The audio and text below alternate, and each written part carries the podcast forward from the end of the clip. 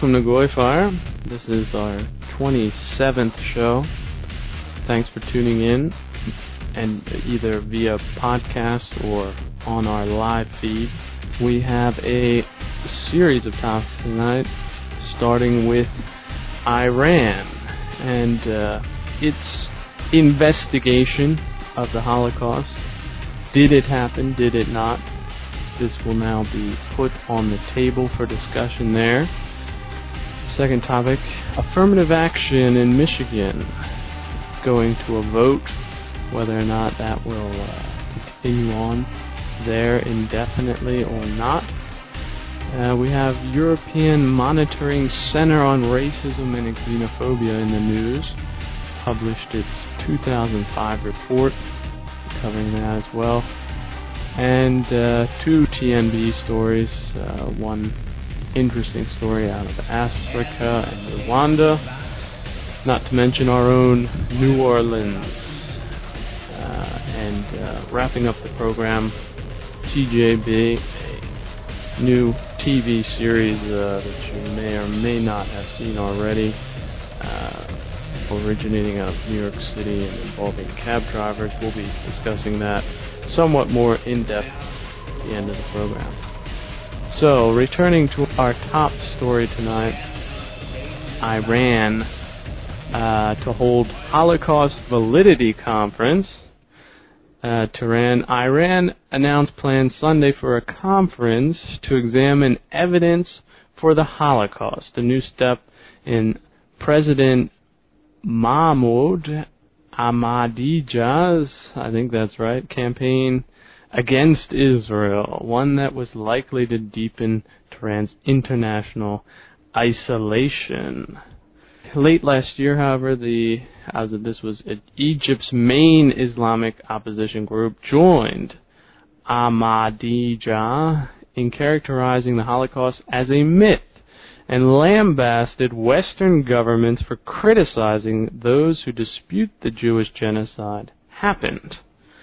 Quote, Western democracies have slammed all those who don't see eye to eye with the Zionists regarding the myth of the Holocaust.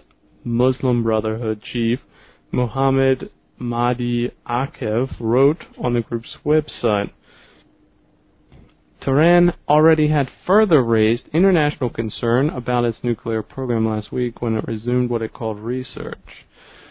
And continuing on, uh, yes, uh, we have here a Representative Tom Lantos, Democrat, California, a Holocaust survivor who was born in Budapest, Hungary, also has said he understood Iran was considering a conference that would call into question evidence that the Nazis conducted or did not conduct a mass murder of European Jews during World War II. Uh, so, uh, I don't know, uh, Alex Jane, have you uh, been keeping up on this? Yeah, it's it's exciting. I'd like to cover it. I'd love to go over there. I, it's unclear to me if they're actually going to hold this or it's simply proposed it's kind of treated like it's a it's a done deal, but uh, I don't see for sure that they're going to go ahead with it. But boy, I'd love to go there and listen to it. And uh, what I notice, I guess, uh, you know, I, I read WorldNet Daily a fair amount to see what the uh, appeasers are up to, and uh, they always seem to gin up books just in time for their latest, which is now aimed at promoting war against Iran on precisely the same bogus pretext that the war against Iraq was prosecuted and to that end, they have these people come up with these books, uh, you know, claiming that Iran was associated with the Nazis, blah blah blah, and uh, um, they they talk about you know Holocaust denial. They mention these people who've been had to flee to the Middle East because they can't speak freely in Europe. Okay, that they they can spin it how they want, but that's what the bottom line is. They can't speak their mind in Europe. They have to flee to Iran to speak their mind people are in jail. Men are in jail in Europe for speaking their minds. I want you Americans, if we have anybody who's open-minded enough to listen to some of the white nationalist material instead of just uh, listening to Fox and spouting whatever entertainment reporter O'Reilly says, to, to think about that. You know, we're taught that these guys are evil, wacky fundamentalists. They're demons. They want to get nuclear weapons. Well, how come you're allowed to say things there and walk around freely, and we in the land of the free imprison you for it. If not in America yet, in the Europe that we supposedly liberated. Why is that? You know, if the, if the Holocaust happened, how come it's against the law to doubt it? How come it's against the law to point out facts about uh, the Jews and their experience in wartime Europe? We, we think of the media as something that's set up to communicate the truth to people so they can make judgments based on based on that information. And there's a certain friction there in that a lot of people want to hide certain things that are necessary to be known in order to make a proper judgment. But in fact, the media operates more as an industry uh, serving the financial and political advantage of its owners, and its owners are the Jews, and the Jews promote things that further their agenda, and part of that is a bogus sense of history, and that's what the Holocaust is: is something whipped up to prosper Jews, and white get censored, get beaten up, get imprisoned in Europe, and the same Jews that promote the Holocaust uh, don't talk about what's going on with these men. But when we do it against them, of course, it's anti-Semitic and, and not to push too far too quick, but I really believe the foremost task of white nationalism today is coming up with a word to concretize the Jewish hatred of whites. And the corollary of that would be the hatred Jews have instilled in minorities of whites. There's really nothing more important than this because although we don't control the media, we can eventually force them to come to grips with our term. The phenomenon they're responsible for, political correctness which is a great mistake because it's, it's there's a lot it, of there's a lot of sophisticated propaganda wrapped up in that political correctness which Jews have propagated over the past few decades, which have to be assimilated and understood by whites, and most of us have yet to even begin to do that. And then we can make a feeling response, uh, but the vast majority of people do not accept what they see on TV when they turn on uh, national news or certainly even cable news, Fox or any of them, CNN, which was even uh, banned briefly from broadcasting out of Iran, is constant. Uh, Jerusalem is the capital of the world almost. It just uh, doesn't seem to stop. Is this little country really that important? And it is if they are able to uh, start nuclear wars over it. For instance, they say uh, they're going to, uh, they're threatened, and uh, the acting prime minister of uh, Israel, they showed a clip of him, I guess, on Brit Hume's show, and Rumsfeld was Rumsfeld was opposite. And uh, what the clip said, uh, essentially, is is that uh, the state here here he's uh, Ehud Olmert, the uh, acting prime minister, is quoted: "The state of Israel recall cannot allow anyone with hostile intentions against us to control destructive weapons that threaten our existence. The state of Israel recall. What does that mean? And I suppose again it's harkening back to the to the Holocaust, the, the supposed Holocaust, because it's uh, the rationale for this uh, for for uh, words when the president of Iran says that maybe Israel should be moved to Germany or the United States since they uh, supposedly the Europeans peoples uh, so mightily uh, killed them. And so the response is to destroy a country that just uses words. That's what Israel wants to do: have a preemptive strike and get the United States to lead it, essentially, or they'll do as they did in in Iraq, is uh, you know make a double play against them. And of course, they flew over and destroyed Iraq's nuclear uh, reactors they just seem to have the United States embroiled all over the map, all over the world, all over the news day after day. Right, and there's always new offenses being uh, added to the list, which, of mm-hmm. course, are created by their own uh, proactive, violent uh, behavior that invokes, again, a violent reaction on their part, uh, which they in turn call anti Semitism. Mm-hmm. One of these AP articles mentioned that uh, something to the effect of it's not known if Israel has nuclear weapons uh, for a fact. Well, Kissinger wrote about it in his autobiography that during the 73 war they had him on the tarmac uh, with the engines running in the bomb bays. And uh, they, another thing about all this worldwide conflagration, which they're constantly supporting via AIPAC and the, the Jewish members of our Congress is is that uh, it just continues to, to to be the most important thing that is presented to Americans in our lives, uh, at least news-wise. It's it's just always on the front burner, and and so it's okay for yeah. Israel to to have.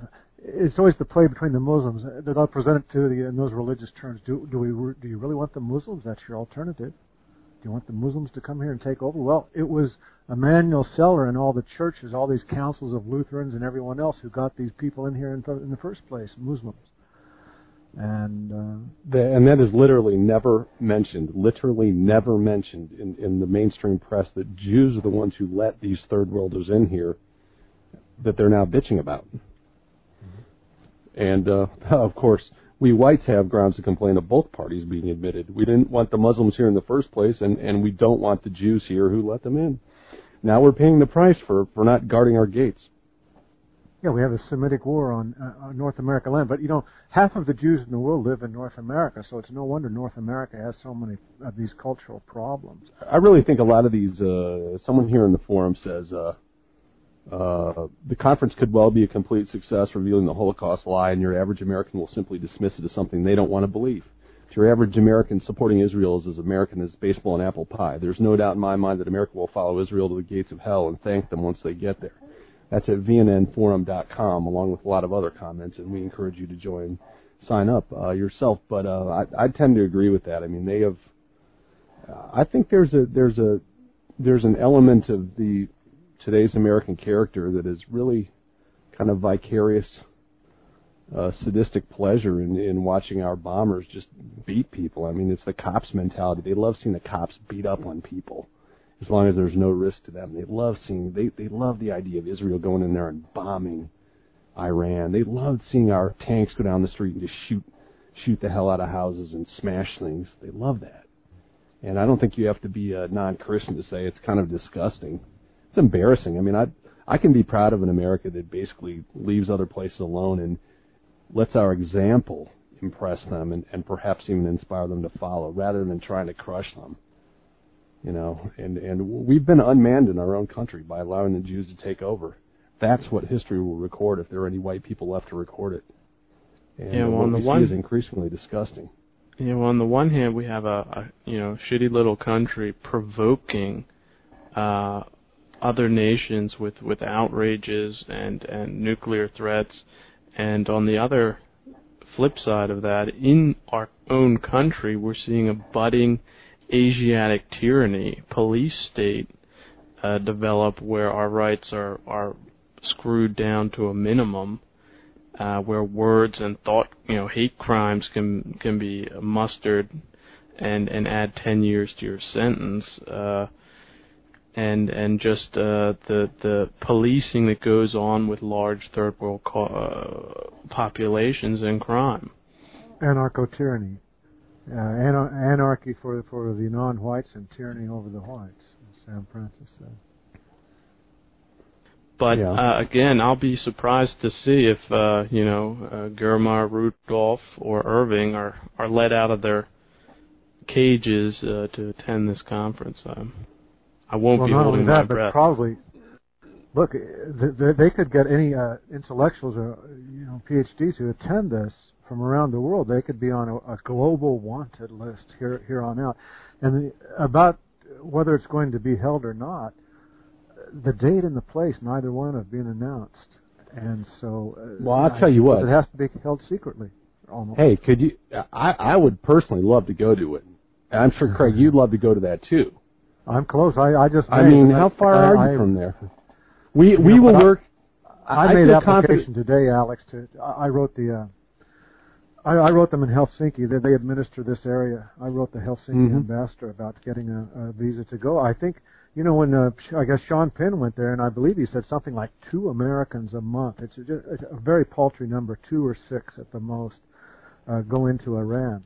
Well, so surely we, something we could fly into one of those little countries that we have access to and rent something and drive over there. I'm sure it would be possible. You know, if that kid from Florida can get into Iraq, I'm sure we could get into Iran and uh, with the digital camera and take some pictures and talk to these people. I hope they do put on this conference. Sure. If the Jew Berg can go to Iraq and get beheaded, I mean, you know, here the, the Jews go all over the world when they want to go to, uh, you know, areas that are supposed to be yeah. semi closed down. Uh, let, let me make a further point about this guy, uh, and I haven't heard his name pronounced on TV, so I'm going to go phonetically. It's uh, oh boy, where is it? Uh, Ahmadinejad. I'm guessing, but I think one thing that uh, is resented about him. Apparently, he lives very simply. He's a PhD. He's got a P. His father was a blacksmith, iron worker, and he uh, he has a PhD in like civil engineering. I think traffic management, and he he's a pretty simple guy. He's not any kind of a materialist, and I think that that I think as a result of our Anglo-Jewish uh, sort of core culture these days, we don't really respect anyone who doesn't put making money at the top of their agenda, and we don't respect anybody who hasn't sold out to the powers that be. And I think that this this theme is just rife in America. It's not merely the depiction of material wealth, and there's nothing wrong with material wealth inherently. I don't believe, but when you when you have a national culture that consists of TV, and the bulk of that TV is sitcoms in which characters constantly are jibing at each other, and, and the and the bottom line of these jibes is always someone's not getting laid or or or not getting paid, or they are, or that their only two incentives are those getting laid or getting paid. I mean, we're reduced to being basically niggers and, and Jews, and constantly we're we're jibing each other to reveal our real inner motives you can never have any other other motive than those, and that's eventually that's how people come to think. People see they see what's on the screen in front of them and they repeat it. And if they hear something they like, they repeat it. It becomes their own opinion. Well, when all they hear is between two very narrow poles, that's what you're going to get, and that's what we got. And so they make fun of this guy because he's, you know, maybe he's not driving a cool car or whatever. And also, when the when the bulk of media constantly talks about Jewish people and Jewish issues and, and uh, on the national, international scale, literature, you name it, no other ethnic group. This is a very, very tiny ethnic group, and no matter how much you think that they're they're, they're greatly skilled and greatly educated, are they that much more than every other group? They're only 2.4% of the population. One in every 457 people on the globe is a Jew. One in every 457 only. And then stop and think about the amount of media about Jews. What's the Jewish angle on this? You know, it's uh-huh. never ending. Here's another good point someone makes in the forum. Uh, have you ever seen a Holocaust survivor missing an eye, an ear, a finger, a hand, an arm, or a leg? Ever seen a blinded or deaf Holocaust survivor? Do they show any signs of abuse, any whatsoever? I've never seen one. They are all complete and in good health, most living to be 70, 80, or 90 years of age. That's a darn good point, you know. Uh, when I was over in Germany uh, back in the 80s, 87, um, we would have uh, elderly Germans would sit in on some of the lectures at uh, the college I was at, which was in Marburg, a real leftist university, and uh, frequently they would wear they would wear gloves, I guess, to hide like missing fingers and such. They got from being in the war and actually fighting, whereas the, the Jewish battles and the, and the, we are the victims of the of the, the gas chambers, and the gas chambers are Jewish lungs spouting a bunch of garbage about a non-existent Holocaust, and it's the Holocaust is a great Jewish triumph it's, it's it's a rhetorical campaign that allows you know it crushes all in its path. You know, yeah, really. I I read somewhere about Chinese history that the various dynasties uh, would fall and and the new dynasties would rewrite history so as to obscure the reasons why they fell in order to uh, uh, support themselves in the minds of the people and to erase the road to revolution, which ultimately gave them the reins of power. We see that here with the Jews uh, just rewriting history uh, as they see fit. Yeah, they select and suppress in line with their dogmas, and they exalt Lincoln as the chief centralizer, uh, you know, who brought all power to Washington, and they call him a liberator when, in fact, of course, Jews always reverse reality. Lincoln didn't liberate anybody. In Lincoln this Associated Press, uh, in this Associated Press piece, they make the point or they make the assertion that uh, before the current president of, Iran that uh, oh the Israelis and the Jews had wonderful re- relations and had been uh, well received in Iran. Well, that's not really true because as far back as uh, Cyrus and, and, Darius, who were Persians, who uh, actually built the second temple for the Jews, rebuilt or built it rather after the first temple, and then they exported the Jews. And in the Bible, speaking about how the Jews rewrite the history, uh, in one book it actually states that uh, God assigned or uh, commanded Cyrus to do this for them. So not only is it a mere history trans uh, transformed or transmuted into, uh, you know, Hare Krishna ISKCON uh, global reality. In other words, God all of a sudden comes down from on high and says, "Osiris, build the temple." You know, it's just preposterous. Yeah. Well, again, it's a it's a real show of power on their part in that the story even can be more ridiculous, but you are supposed to believe it. You are not to question it.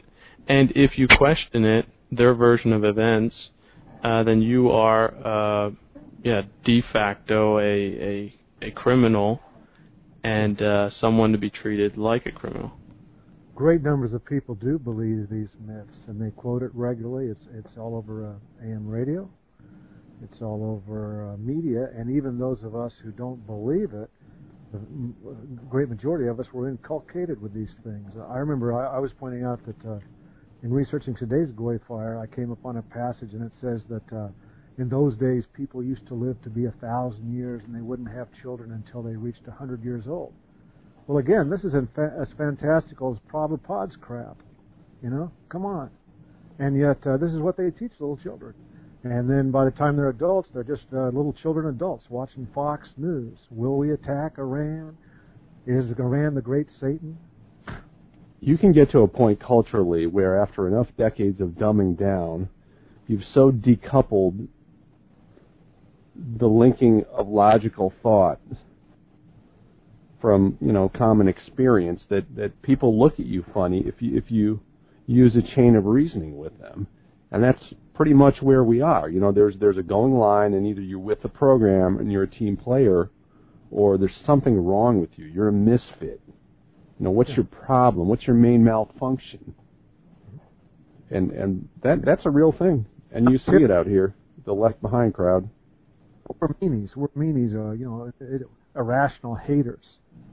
When we just point at the animalism of hip hop, for example well, yeah, Craig. What what what do they say when we pass out the Aryan alternative? Uh, invariably, and I don't use that word lightly, you're attacking black, blacks. We print a paper full of stories about blacks attacking, molesting, murdering whites, and they say you're attacking blacks. It's like we printed a paper about shark attacks, and they said, "Why do you hate sharks? Why are you hating on sharks? Are you a shark hater? How long have you hated sharks? You know." It, it, uh-huh it just defies logic. And these are the journalists who are asking these questions. You know, these are the guys who are going to give you the real story. Yeah, well, again, I I think it is an extension of just raw power, in that you could say the emperor comes out and says the sky is not blue, the sky is orange today. And everybody says, ah, oh, yes, the sky is orange. Today, the sky is orange. And anybody who says, what? You know, the sky is blue, you're, you're crazy, is treated like a uh, pariah. Well, how do we solve this problem, Aegis? Uh, well, solving it is a little different than describing it. I'm I, I'm damn tired of talking about it. Alex, you've said before when people are ready to die for it, is when things will change. I, I must say I tend to agree with that, and when when people want to bleed for it. Mm-hmm. I've come around to that way of thinking. I mean, you you people listening to this, you think how cynical these Jews running our country are when they are attempting the exact same thing with regard to Iran that they just pulled off in Iraq, and it's not even a year later. They're telling the same damn lies out. Oh, they're going to get a nuclear weapon and bomb us all. Think of the utter contempt they have for the average American. Mm-hmm. That they lie so stupidly. And we lost they, 200 guys. Their calculation about. must be that there's about one in a thousand Americans that can actually connect thought and thought, and have the balls to do something about the conclusion that he draws. Maybe even. Fewer. Well, Sharon said that years ago in an interview. Don't worry about America. We control America. He was quoted mm-hmm. as having said that. It's, it's, yeah. it's uh, online and all over. You can find it. Yeah, well, they'll be turning it up to Code Red soon enough, and uh, brush off the WMD Memorex tapes that they can play, and uh, go from there. But but yeah. but Aegis, you know, there's one thing about uh, Israel was able to take out Iraq's nuclear facility with one strike back in 81, but from what I understand, Iran has dispersed its nuclear activity to hundreds of sites. So I don't know where exactly the Israelis would attack. I suppose they very well might attack hundreds of discrete sites around the country. But uh, anyway, they put March as their deadline, so we'll see what happens. That's you know two months off. Gee, time passes so quickly. We're already most of the way through January 2006. All you out there in live land, if you can believe that. I remember the days of the 20th century. yes, well, uh, we've come a bit far afield. Uh, getting back to the Kwa, where our budding Asiatic tyranny is at its zenith, we have a affirmative action case in Michigan. Uh, the misnamed affirmative action.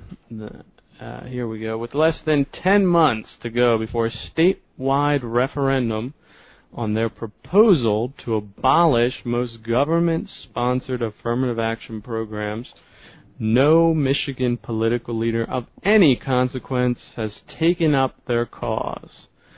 The state's largest employers, labor unions, and public universities have all pledged to defend existing affirmative action programs, so have both major political parties. Even Governor Jennifer Granholm and challenger Dick DeVos, who scarcely see eye to eye about anything, agree that Connerly's initiative would be bad for Michigan. Yet, if the election were held tomorrow, those seeking to abolish affirmative action would almost surely win in a romp. It's not merely that affirmative action's defenders have so far failed to make coherent a coherent case for the status quo. At times, it seems as though they have formulated a detailed strategy for losing, and that they are now executing that plan with exceptional discipline. Aegis, I've got a lot to say about this one. What, what do we call a situation in which the vast majority of the people feels one way and the elite feel another, and the, the vast majority can't find anybody to represent it politically. I mean, if if we're supposed to be a democracy and the will of the people is supposed to prevail, how come what the people want never happens? Just like 187 in California, where they vote to cut off aid to illegal invaders. You know, here we have a situation where the vast bulk of Michigan, which is white, rural, Germanic people, don't want to be discriminated against in favor of Detroit City niggers, and they can't find anybody among the elite to represent them. So you tell me we're not a tyranny. You tell me we don't. Hey, how about Iran and Iraq come over here and liberate us from the goddamn Jews and the race traders? Know, I, I'm all for that. And I know what these people are like because I dealt with them at college, and they're they're WASP, and that in, in, in the larger sense that encompasses uh, German surnamed elites, like the head of Lutheran Immigration uh, Services, and and these people are going to carry out their little utopian fantasies on your kids yeah. And this case I know was kicked off by a couple girls I think who sued because they were kicked out of U Michigan, which is one of these giant state schools that has a pretty good reputation, but the leaders of the campus radicals are uh, are Jews just as they were in the 60s. And believe it, it's never Jews that are discriminated against. It's just ordinary rural white people. The price of entry to the American elite is exceeding to the big lie that race doesn't matter and all that that entails policy wise, which is promoting coloreds and Jews ahead of whites. If you don't agree to those terms, you don't get into the elite. You don't get appointed to the commission. You don't get the, the high priced job. And so we see a vast separation between the elite and the people. And when the government, the, the, the government's only reason for existing is to represent the people and secure their interests. And when it when it destroys those ends, the government itself needs to be destroyed. So you elite who are discriminating against whites, you need to be destroyed. That simple. Yeah. Well, there's almost it's almost like there's a herd in front of a stage, and there's actors on the stage, and they're playing a play, and uh, they're speaking to one another, and they're going through the motions and repeating the emperor's phrases that the sky is orange, not blue, and the herd is just not really paying attention. Uh, it's not paying to see the show anymore. And uh, in these types of cases, uh, you really notice that there's a giant entertainment industry, uh, poorly named politics, uh, used to sell these ridiculous policies to the herd, which is now moving in a different direction. Well, they don't even. I don't think they really even try to sell them to the herd. I mean, they remember who was it? O'Connor that wrote, "We need another on the Supreme Court." Right, so her opinion carries some ramifications. She wrote that we need another 25 years, and I think that uh, of affirmative action. I think that was even in response to this Michigan case. So, you know, go ahead, keep on discriminating against whites. Well, as the demographics change and coloreds make up a larger percentage of the population, believe you me, it's it's first of all it's self-evident, but second of all we have history in South Africa and Zimbabwe to show, and anywhere else minorities have taken over. There ain't going to be less affirmative action. There's going to be more, and it's going to be bloodier and and and worse legally. They, minorities don't give things up. You have to take it from them. Okay, they're they're, they're never going to admit, yeah, it's our the problem is our own genes and our own character, and we're going to reform ourselves so that we can become better people. They're never going to say that. They're just going to keep on whining about slavery and demanding that we supply nature's defect. And uh, Yggdrasil, uh, John Gardner said that they want our money and our women, and sure, it's pretty obvious. That's it's a great transference of wealth, all this affirmative action, and uh, the the, and the awarding of jobs which are not. Uh, they're not due to these people because they're not as accomplished as uh, uh, as the system has pretended that they are, either via their degrees or by their natural proclivities. And and Craig, let, let me make a throw a point in there, which is that we've heard for a long time about the browning of uh, the public sector, which is coloreds taking up all the uh, the government jobs, i.e., the make work. But it's not just that; it's also the large corporations who are in a league with government. Government forces these crazy policies on them, and to keep their market advantage, they uh, they team up with their supposed competitors, and and they put these policies in place that favor uh, sex freaks and coloreds, and they force white men to pay for this in a number of ways, both by doing more of the work that the coloreds don't do, and by uh, paying taxes and by having their own kids discriminated against and receiving inferior educations. And yeah, it's a and dirty. It, really is a dirty system. Yeah, and assaulted on public streets, which they're allowed to roam free on. Yeah, the let, let, let me make a point here related to Kirksville. It's always good to tie things back locally. Uh, Kirksville is where I live. It's in northeast Missouri, and we have a president who comes from New York State. Barbara Dixon is the head of the Truman State University, and she's frequently calling for more diversity.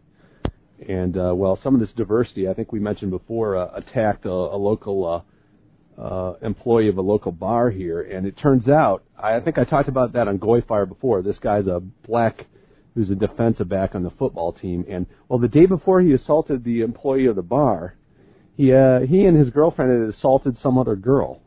So that's two assaults in one weekend. And uh, I'm pointing this out. I may even use this in TA number four.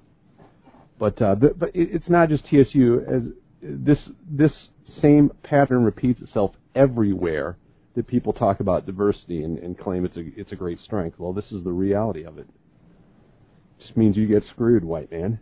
And no, not one politician will represent you. So those of you who don't think that the press is controlled by an alien, hostile elite, how do you explain that? If Americans are so racist, how come there aren't any racist papers out there? You know, I thought we had a free press. I thought everyone can speak up, and there's all manner of you know different opinions, and you can pick and choose among them. Well, it seems like the elite come down on one side, whether they're Republicans or Democrats. They're in favor of affirmative action. Even even the word itself is is a euphemism for anti-white discrimination. In Britain, they call it positive discrimination. It's it's good discrimination, unlike you trying to protect yourself from blacks, which is evil. It's morally evil apartheid. You know, it's only okay when Jews do it with a, a security fence or a separation wall. But when you do it, you're evil. Right. Genocide and aiding and abetting genocide is right and correct behavior, and uh, anything that gets in in the way of that is evil and hate. Well, just now it's only VNN and people like us who are pointing out that it really is genocide against the white race. It's just couched in humanitarian terms and constantly hidden and uh, uh, at least they're trying to hide it. It's becoming increasingly evident, and, and even in uh, Byron's film, *The Line in the Sand*, it's pointed out uh, that the next generation are the ones that are really going to feel the brunt of this. That is, all you people listening in uh, your teens and twenties. Yeah, and, there's a uh, there's a there's a Polish saying, you know, the Jew cries out in pain as he kicks you. This Holocaust myth is not as much a sympathy plea as it is a justification to uh, eradicate white Aryans uh, from the face of the earth. It's their modus operandi. Yeah, even the idea that we talk that we are a people. You'll notice that antis, when they want to challenge us, they'll say, "Oh, oh, oh, since when?" Well, what do you mean you're white? What do you mean that, that that's a people? What are you talking about? There's Irish, they're German, they're uh, on and on and on. They'll say that's not a people. I mean, they have all these arguments they've learned from Boasian teachers in their universities, and uh, the bottom line for them is is the uh, to to uh, dispossess our very history, our histories. The sad part here is how many white students are co-opted into uh, jumping on the bandwagon and discriminating against their own kind. When they say diversity, they're anti-you. Diversity is anti-me. You know the way the Jewish, the ADL campaign, anti-Semitism is anti-me. Well, white college student listening to this, when they talk about diversity, they talk about affirmative action. They're talking about discriminating against people like you because they hate white people. We've because talked about it before, but don't don't you think a lot of that is is they count on 50% of whites being women, and women because of the natural maternal instincts being malleable and uh, sort of controllable over to the side that oh yes we're all one people. And well, women are susceptible to appeals to be nice or to soothe right. over hurt feelings. If you present things to them in a way that oh this is an injured party, he needs you to mother it and caress it and, and nurse it back to health, they're susceptible to being tricked in that way through their emotions. Whereas the man can more commonly a higher percentage of men are able to see objectively the question and, and see the justice or injustice in it and say, look, the bottom line here is you're letting in people who are not admissible by your established criteria. Okay, Alex, what? now, I, I just want to say now because I'm of this generation in this country, or I should say in the United States. If you're a man between 35 and 50, 55, certainly by 35 to 55 years old, and unless you have a super advanced degrees, and I don't mean just a bachelor's in, uh, you know, of liberal arts or journalism or something, mm-hmm. uh, you're going to have trouble getting work. And how many of us, we all know this. These are our people. You know, we talk to them all the time. And across the country, it's the same. I mean, even practically, uh, I suppose, in boom towns. And, you know, if you can get a job at the 7-Eleven or something, well, good for you. Uh, uh, you know, and they'll tell you, oh, any work's honorable. Yeah, that's right. But uh, even in even in the lowliest positions, uh, which are so-called consider service, uh, then they have Mexicans there. We just know this across the country, and I think uh, we should do the stats on the, uh, the research to find out uh, what the government is telling us about this. About what employment or yeah, the employment for for um, white males between 35 and 55. I'd like to see what's up with that. Uh, uh what, what what they say officially. Probably Department because, of Labor has statistics. Sure, but uh, uh, they they don't tell us the truth about how many Mexicans are here. No one even knows. Supposedly, I mean, how can you possibly know? How can they even collect those statistics anyway? I've always wondered that. It, seems yeah. like it'd be a pretty and, hard thing to do. And if it's so beneficent for, for America as a whole to have these millions, tens of millions of Americans invade us, well, why isn't it beneficent to figure out uh, uh, why white males between 35 and 55 are having such a fucking hard time getting work? You know, they, they claim there's no inflation. You want to buy a bag of potato chips, you know, okay, bring along your $5 bill, you know, that's a lot of money. there's definitely inflation out there. And with employment, yeah, I hear some from engineers in particular about they're importing uh, the H-1B. They're importing uh, Asians to do crappy jobs that whites come in as independent contractors to clean up later on. Um, and wh- wh- who was it the other day? Was it Walmart that uh, just uh, said that it's going to tie managers' promotions and bonuses to their diversity hiring record? Yet again, you know, large yeah. corporations are roped in with this elitist push to, you know, it's time to fuck the white male, discriminate against them. Right. Again, there there we see also the the myth and the propaganda behind the term free market. Uh, just shows how limited so-called uh, free enterprise and free the, in the U.S. Contrast is. Yeah, contrast the almost mothering instinct that the federal government has for non-whites and, and invaders and virtually every stripe of minority compared to how they treat people who've been there for uh, six, seven, eight generations. It's absolutely absurd, and it just goes on and on and on. It's not going to stop. The government's out of control. It's a criminal enterprise.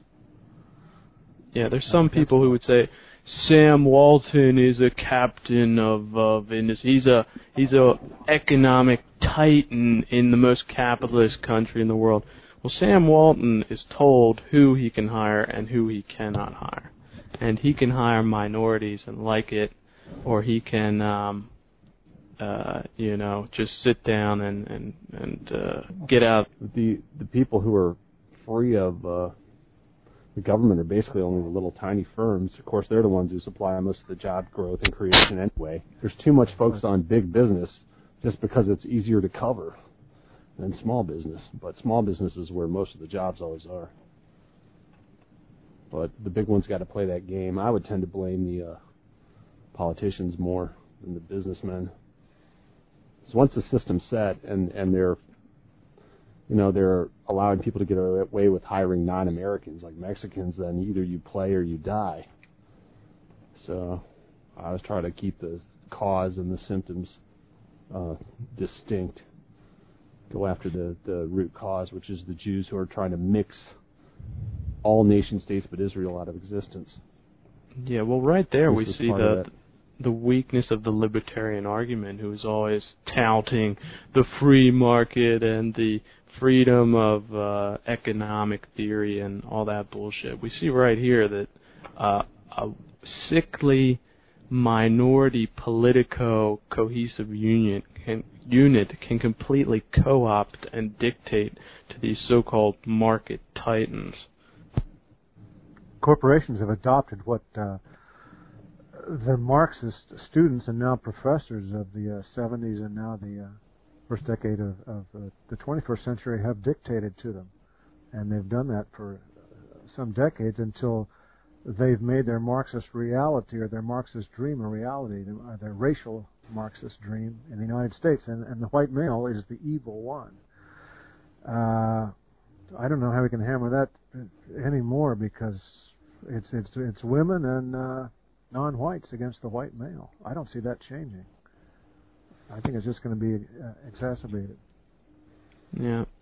I mean, well, the, the, the, imagine the Mexican invader, the criminal, the felon, the rapist, the murderer. Essentially, these people are defended uh, ad infinitum, just to, to, to nausea, and yet uh, anybody who questions it is pure evil. Uh, how, how, can you reduce it any more than that? And, and yeah, they were yeah. bashing some uh, some political division in Virginia for passing some ordinance preventing like 25 families from living in one house. And you know, they're they're they definitely framed it in a libertarian way of keep big mama out of you know housing ordinances and all this, but of course everywhere else, you know, if there was some kind of sand flea or something, they'd be going nuts. Someone posted on the forum this week that uh, the Lou Dobbs show in California is broadcast now I suppose in all of California, or all uh, L.A. is broadcast at three in the afternoon, and then and the next time at one in the morning. And of course, Lou Dobbs is the number one major media against uh, the invasion of the country. And what's he? And is he? He's on CNN, and what's his show called? I believe it's CNN. So uh, the Lou Dobbs Report, isn't it, Aegis? Oh, that's correct. Yeah, I did see the video. And he he's noted for the last couple of years of hitting on the immigration all the time, apparently. And he's wildly popular now. Wildly popular. And now, why and would you take him off at prime time in a place like California where they have nothing? It's because those uh, non-whites, Asians, Mexicans, everyone else, they're the majority there now. That's right. It's funny. I was looking at a National Review online, which is uh, at their blog. That's uh, the Buckley's paper online. And they had a back and forth between some of the British expats, John Podhoretz, who's the son of Norman Podhoretz, one of the original neocons, and uh, they were and they're they were arguing over uh, how the American people feel, and I, I would make a direct parallel between this affirmative action in Michigan and, and uh, the Mexican invasion. The American people are completely against both of them. I mean, it's not even a doubt. And Podhoretz say, well, no elections have turned on that. But um, this is the thing, you know, the people are completely against affirmative action, but you can't find anybody who will stand up in public and represent their viewpoint. That's how small and cowardly Americans like to think of themselves as great, bold, courageous people, but look at the reality of it. The elite takes us a place where no one wants to go, and they're cynical and corrupt, but uh, they're they, they've got a big enough stick that uh, apparently the masses of people just lie down, and whatever yep. native elite we had is is just willing to sell out, and and I I really do believe that's partly. It's it's mostly due to Jews corrupting us and they're being networked and and having the upper hand. The admiration for Israel that exists out there is in large measure due to their having more money than any other ethnic group. And Americans have always admired money and seen it as proof of uh, of of God's blessing being bestowed on us. If the Jews weren't right, they wouldn't have power. The Jews weren't right, they wouldn't be rich. That's how these little these these dirty eating Christian left behinders. That's how they think. Mike makes right. I wouldn't call it thinking, but that's how they feel as as the poster on VNN Forum says, they do admire the Jews. They wish they were rich too. They wish they were rich and intelligent and and read books and uh, and were able to influence things. But at least vicariously, by God, you know, they can't be a Pittsburgh Steeler and they they can't be a chosen one. But by God, they can watch them on TV, watch them play football and watch them bomb stuff, and they get the little man's thrill without the risk. You know, they can sit there and watch other people be killed who are a lot manlier than they are. You know, this Ahmadinejad is not a materialist, as Christians are not supposed to be materialists if you look at the Bible. You know, Jesus said, what, is, what was that remark about the eye of the needle and getting into heaven? You know, it's easier for a camel to pass through the eye of the needle than a rich man to get into heaven. He said, leave your stuff behind and follow me. And uh, they don't, they don't, real Christians don't think like that, though. They think about piling up money is, is the number one value of most Christians. And so mm-hmm. they, how are they prepared to understand a man like Ahmadinejad? First of all, they'd have to uh, appreciate his anti-materialism. Second of all, they would have to think about things rather than simply repeat what they hear and think it's their own opinion. And most of them are not in position to do that. They're not yeah, impressive people. And and third, they should have some animosity towards the Jews for crucifying their very own Savior. Well, I that's expecting a little much of them. And the fact that you said uh, His blood be upon us and upon our children, you know, how, how can you expect a Christian to to to read that and draw the correct conclusion? The worst, the one thing you can say about when you compare Christians and Nazis and what they said about Jews, the Nazis didn't sell out to the Jews. The Nazis opposed them boldly, straightforwardly, and in plain language. The Christians succumbed to the Jews the Christians appeased the Jews, to use one of their favorite words. Let's both you guys this. When, when a civilization falls, who falls first, morally and value-wise and character-wise? Is it the leaders or the people? It, it can only be the leaders because the people can't really fall. They're they're going to be led one way or another by people, and if if they have the right leadership, they're going to do the right thing. If they if they have uh, surveys say that our leaders are corrupt and uh, immoral and uh, and uh, mm, wrong well, you, and lead in the wrong direction, and survey after survey says this, then that means uh, we're not long for this uh, for this world, right? Well, on the map. Then it's it's rapture time. well, no, the, I mean literally uh, survival as a country, as a nation, as a civilization. Well, it's already over in a lot of places because the, they're just the white base of the population is not there. I mean, you have a motley mix of, of Asian and Mexican in the West, and you've got black and Mexican and some Asian too in the East. And right. yeah, there's pockets of whites, but what, is it, what in what sense are they a culture? I mean, they they watch the same TV shows. That's about it. Yeah, well, race is really the building materials. If you don't have race, you ain't gonna get really anything out of it. But if you have the race, then the the second uh, job is to create a cultural mechanism that. Well, ages. I, I'm saying, yeah. The the problem there is that you've got you have these unanticipated mass media that were not there when the founders were theorizing. What the founders did was go back and study all kinds of ancient republics, and they tried to use the best of Amer- uh, the, their best understanding of their own history in the New World, combined with the close study of republics in ancient times and, and in medieval times and in in in, uh, in Renaissance times, and they try to come up with the best synthesis of laws that, that seem to them to arise out of our experience. But today it's just different. I mean, you have you have these mass medium that cover the whole world, and that hasn't been adjusted to. It's it's a unique power in the hands of whoever controls it to misrepresent reality, and to get everybody thinking that everybody else thinks this way, even if I don't. So I better shut up, and yeah. that has not been dealt with. Yeah, but still, uh, I, you know, once you have the racial uh, foundation, the second step is creating a uh, self-sustaining or self-propagating cultural mechanism that uh, educates the future elite towards, uh, let's say, truly progressive and or just uh, goals or directives. Uh, and if, as we see in democratic societies, uh, where the mercantile uh, uh elite more or less uh, uh, succumb or, or, or, or take over the, the elite positions, inherit inherent or inherit the elite positions, we see their their corruption, their short-sightedness, their quickness to sell out, and and um, their stupidity, their their their just total ineptness, uh, ineptitude to to do the job that needs to be done.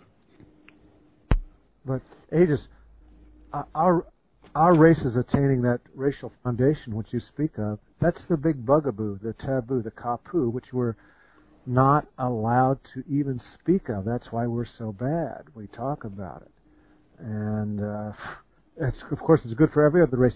Look, this is so much openly whispered now by whites that it's almost a, a hackneyed, trite, uh, you know, conundrum joke.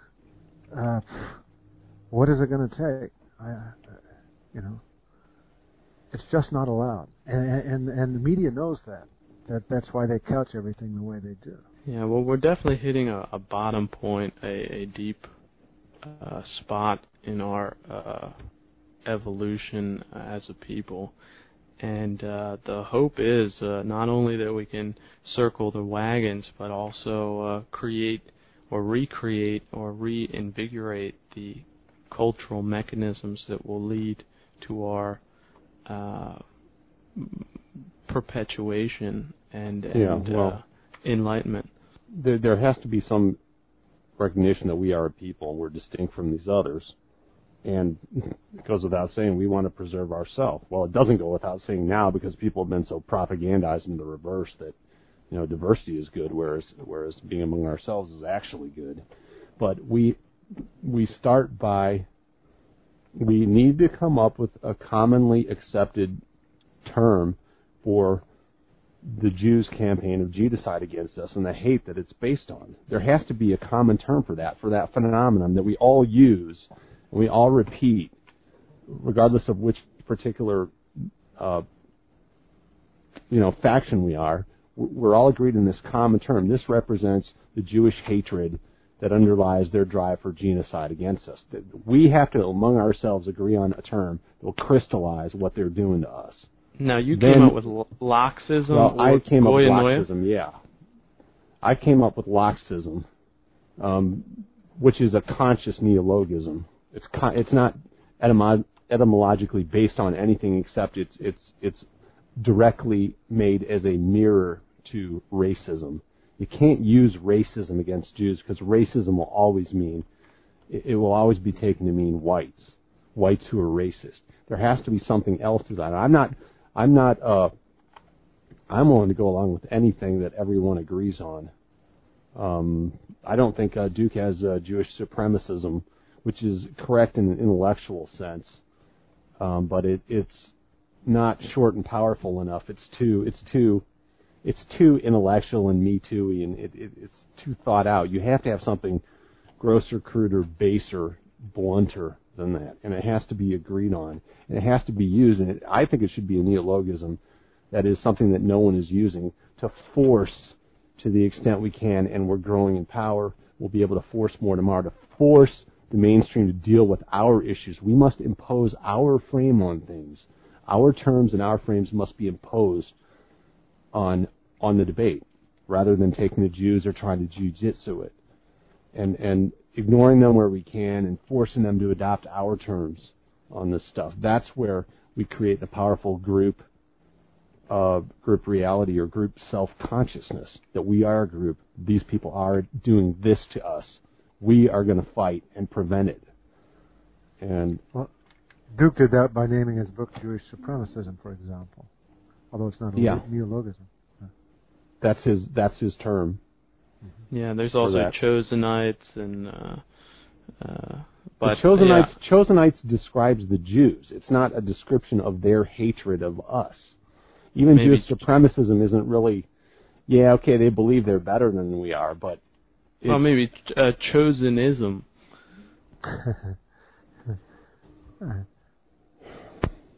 the belief no, of still, being it's still, yeah, it, but I want something that deals with their hatred of us and what they're doing to us, not what they think about themselves. I don't care what they think about themselves particularly. Lots of people maybe maybe a term from the Babylonian people. Talmud. Mm-hmm. Right, it's got to be simple. It's got to be very simple. Well, GoyFire seemed to work. Uh, you know, so, yeah. Yeah.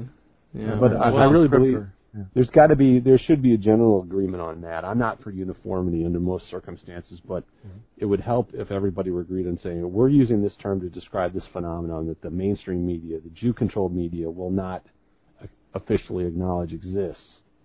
But Let's put Stan to work on that one. Stan came up with GoyFire. well, yes, we direct our listeners to our forum to, for this new contest. Uh-huh. Uh, well, contests never really seemed to work, but but uh, challenge. I'm telling you that that needs to be done. It, it's a very, it could be a powerful sti- group consciousness stimulator. If people yeah. look, there's this thing out there that's driving all these policies, right? And it's never acknowledged to exist anywhere. No one ever, it is never anywhere acknowledged that hatred of whites is what drives all these policies. Jewish oh, I, I don't care what, what the fucking Jews think about themselves. I don't care if they think they're chosen. That that's not the offensive part. I might find that ludicrous or ridiculous, but I don't worry about it because I don't care about Jews. But what they're doing to us is my concern. We are front and center, and what and they're pushing these things against us is what matters and what needs to be defined in a single word, and probably a unique word, since the hatred is unique that they feel for us. Anyway, I'm yeah. I'm just saying that that is that should be job one. It's yeah. also kind of a rivalry hatred, is it not? Don't you think? Uh, Professor MacDonald says that in Culture of Critique, I believe. He, uh, he mentions where they number one rivals. They consider whites worldwide to be their number one rivals. Mm, that may be, but I mean, it's it's what's what matters is that there be one word that we all use to describe what they're doing to us. And the hatred that it springs from. There's no word for that. There's no. As important as you say the word is, uh, I, I disagree with you a little bit. I think we need one action. a few guys taking some radical action on their own, uh, not because, uh, you know, well, they, they, it does figured it out.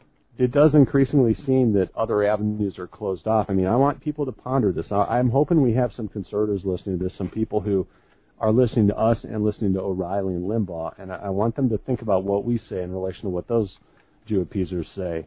Now, how, how can it be that there is not, we're, we're living in a, supposedly a democracy, actually it's supposed to be a representative republic, But how come there's no one who will represent opposition to affirmative action? Say, I stand up. How come there's no politician who will represent white people openly?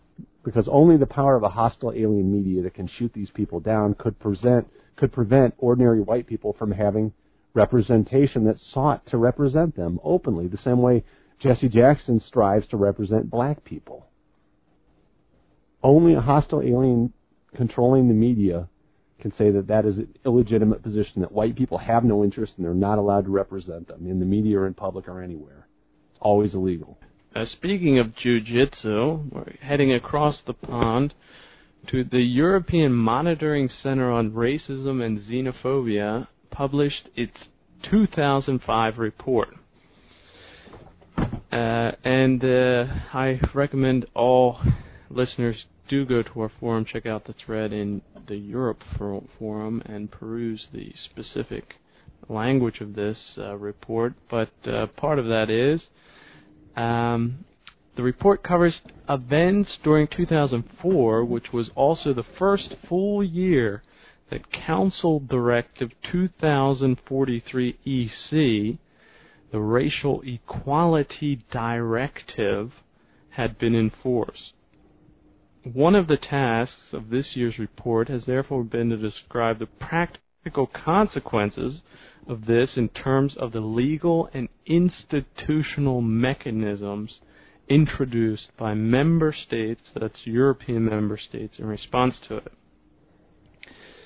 And it goes on. Um, some member states have introduced legislation and others that, other activities to combat and punish illegal internet use by extreme right wing groups. There have also been various moves among member states to make it easier to persecute racist crimes and to increase sanctions against them.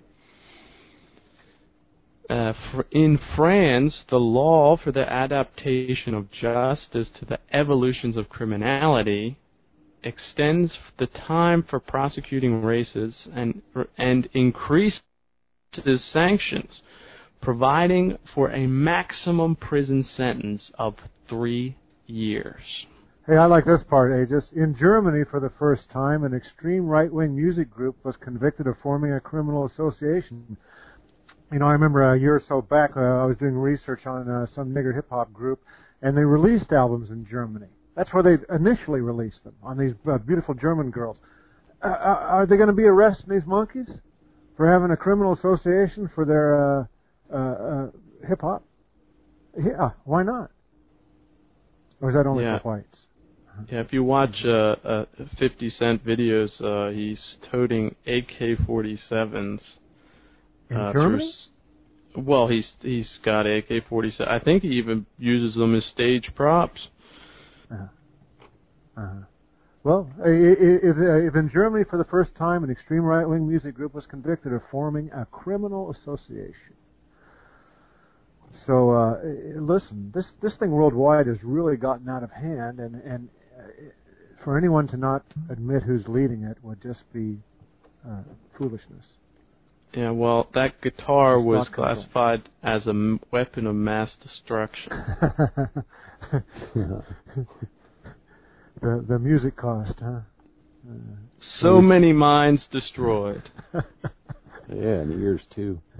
And we see we see the same thing as in Michigan. I mean, the elite is opposed to the will of the people. You know, what Germany now has, I think, family reunification, the same thing that destroyed the U.S. as the the heart of its immigration law. So the one Somali gets in there, he can drag in the rest of the the she Somalis and the and the cousins and the aunts and the uncles. Uh-huh. Uh-huh. And and they're and you know when you take a people that's rapidly aging and uh, not producing many babies, much more than one per couple. Uh, you can destroy the society in a matter of decades. And and Germany is a unique place. I mean, Germans are not American speaking Germans. That was my great epiphany on going over there. And and it's it would be a real shame, you know, we try to protect these other things out there, the cheetahs and lions and tigers, and uh, the things that really need protection are the individual white nations of Europe because they're unique in the world for civilization and, and what they've done in terms of I look at it from a humor perspective. I honestly don't even look at it from a first from humor, then from the literature, and, and thirdly from the inferior arts of painting and music.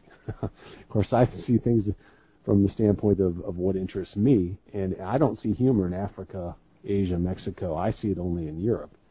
And these wonderful repositories of local humor and, and wit um, will be destroyed, and they're certainly not going to be replaced by Algerians or the, the mud slime from northern Africa or from Asia.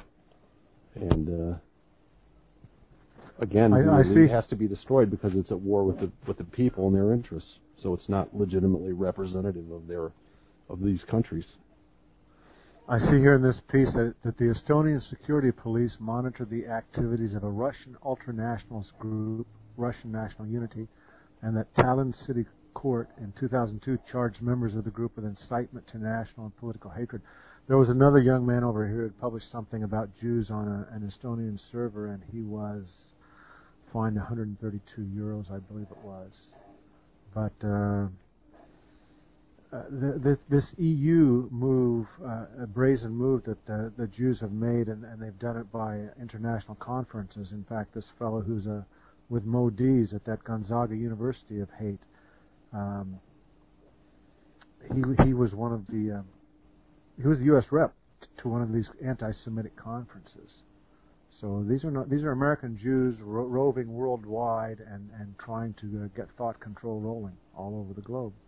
Now, Craig, what's the difference between this OSCE and the and the EU MC? I can't even keep these things straight. There's so many international committees and bodies trying to push philo Holocaust and anti-white material. You know, you've got me on that one. Maybe Aegis is up on that, but I know that the EU the EU has various sub sub uh, groups, you know, assigned to uh, you know elements of, in this case, hate hate speech or hate law. Yeah, OSCE, Organization for Security and Cooperation in Europe. I remember we sent a couple of American representatives, parentheses Jews, over there to, to strategize on shutting down those portions of the net not currently under yeah, Jewish one of them control, Jack Rosen, repeating Jewish lies. Jack Rosen, right? Called history. Uh, yeah, I think so. Right. That was that, right. That they was just last love. Summer. They just love Europe because it doesn't have any First Amendment protections. Mm-hmm. And, and, and also, some white countries here left that, that that they haven't finished ruining yet. Uh, you know, right here in this country, they they recently, I guess, uh, passed something to uh, bring Hindus in here and work as well. I just heard about that the other day, and uh, uh-huh. it's very sad to see. I, if you guys could see these people's genetics, they're so handsome compared to the average uh, American, and they're just a. It's like a beauty that's been lost mostly and and and they're they have to be cognizant of it because when the women women decide if they're going to mate with someone and produce children, uh, they've been pretty conscious of it for a long time to produce these smart, good-looking people, and uh, as various writers, uh, um, who was the one fellow, um, I can't think of his name, have written about for decades. Um, we're very careful with animal husbandry, but uh, not with human husbandry, if you will. Yeah. Forget who said that, Stoddard or Grant. One Stoddard was one. Uh, Simpson wrote it too. Uh, it was Lathrop Stoddard, or Lathrop, uh, Stoddard, yeah. Several of them. Right. Simpson at least quoted him. And uh, and yet, you know, if you speak this in our country today, oh my, it's uh, it's one of the most radical. I mean, it, will just shut people up. I, I, I've talked about it in bars, and people uh, even try to turn away or change the subject. I mean, my contemporaries. It's, it's unbelievable. You would think it's uh, the worst human utterance almost, the suggestion of eugenics. Yeah, the cult and, of equality is that widespread. Yeah, and, and and Hitler had that going. He big time programs about that, and uh, uh, look look at what we're producing. Just a total welfare class in the United States working yeah. decent people constantly have to support, and we're constantly uh, told that this oh it's a great gift. We're sure lucky to have them, aren't we? Craig, right, I, New, right, I, New I Orleans. A, I got a great example of that I came across today, and and this I know you'll appreciate. The uh, I'm gonna get a little shot in at the Christians here, and I want you Christians who think that maybe we're harsh on you just to think about how the lies that you're taught play into the, the, modern mess that we see. And and this was Joe Farah, who's the proprietor of WorldNet Daily, which is a, a philo-Semitic Jew-appeasing uh, internet rag that caters to the dirt-eating Christian crowd called conservatives, and he's bemoaning the fact that something like one third of all abortions in America are of blacks, and he says if if abortion didn't exist, there would be 41 million blacks instead of like 35 million. So he's claiming that the blacks are a third smaller as a population than they would be, and that's something to rejoice over. You know, he points out the racist roots which go back to Margaret Sanger and the founders of Planned Parenthood. And a lot of those people back then, the eugenicists Craig mentioned, uh, Lothrop Stoddard and Madison Grant, who were real old school, honest anthropologists and Americans, Americans uh, uh, of the school that uh, Jew Franz Boas came over here from Germany and, and essentially uh, shouldered them aside with help from his brothers in the press in, in spreading the lie that race does not exist and it's purely a matter of culture. Well, these were the guys who preceded that and who spoke the truth, and they they dealt with Hitler and the German eugenicists, and they exchanged uh, views, and and Hitler definitely respected Stoddard and Grant, despite what you hear from some of the Jared Taylors today who are lying that the Nazis somehow defiled the idea of eugenics. No, the Nazis based their work on what the Americans uh, were doing, and the Americans preceded the Germans by three decades. And right, they had the, the uh, political will to carry it out. Well, the, yeah, and and I'm not saying everything they did was right or wrong, but they at least understood that you know breeding of the same rules pertain as in as in breeding animals. There are better and worse people, and Christianity is the cult that all men are equal in souls, and and and and they're not. They're just plain not. And so you get insanities like you know Joe Farah writing that America is somehow worse off because we don't have another 10 million black people running around. Well, you think about that. Is America worse off because we don't have another five Detroits? Obvious. To say it is, is laughable. America would be better off if we had zero black people in this country.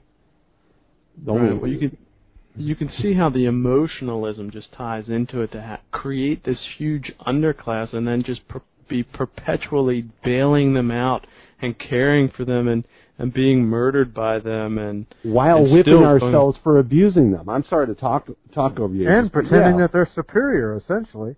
Yeah, it it, it really it, the cult of equality becomes the cult of white self hatred.